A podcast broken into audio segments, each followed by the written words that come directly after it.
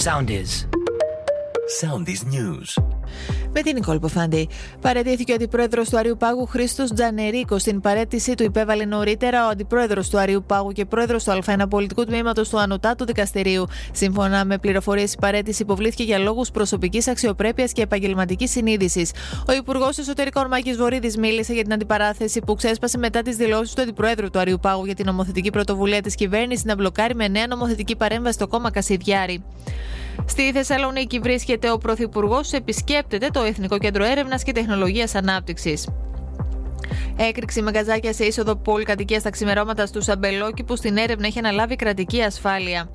Ποτέ δεν πρόκειται να ομολογήσω αδικήματα που δεν έχω διαπράξει, ακόμη και αν με κάνουν κομμάτια, είπε η Εύα Καηλή, μιλώντας στον Αντένα μέσα από τις φυλακές. Σε τέσσερις ημέρες θα είναι η επόμενη ακρόαση.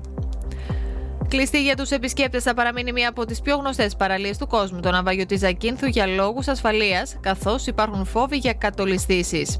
Η απαγόρευση θα ισχύσει μέχρι τέλος Οκτωβρίου. Προβλέπονται και αυστηρές κυρώσεις για όσους αψηφίσουν τα μέτρα απαγόρευσης. Ακολουθήστε μας στο Soundees, στο Spotify, στο Apple Podcasts και στο Google Podcasts.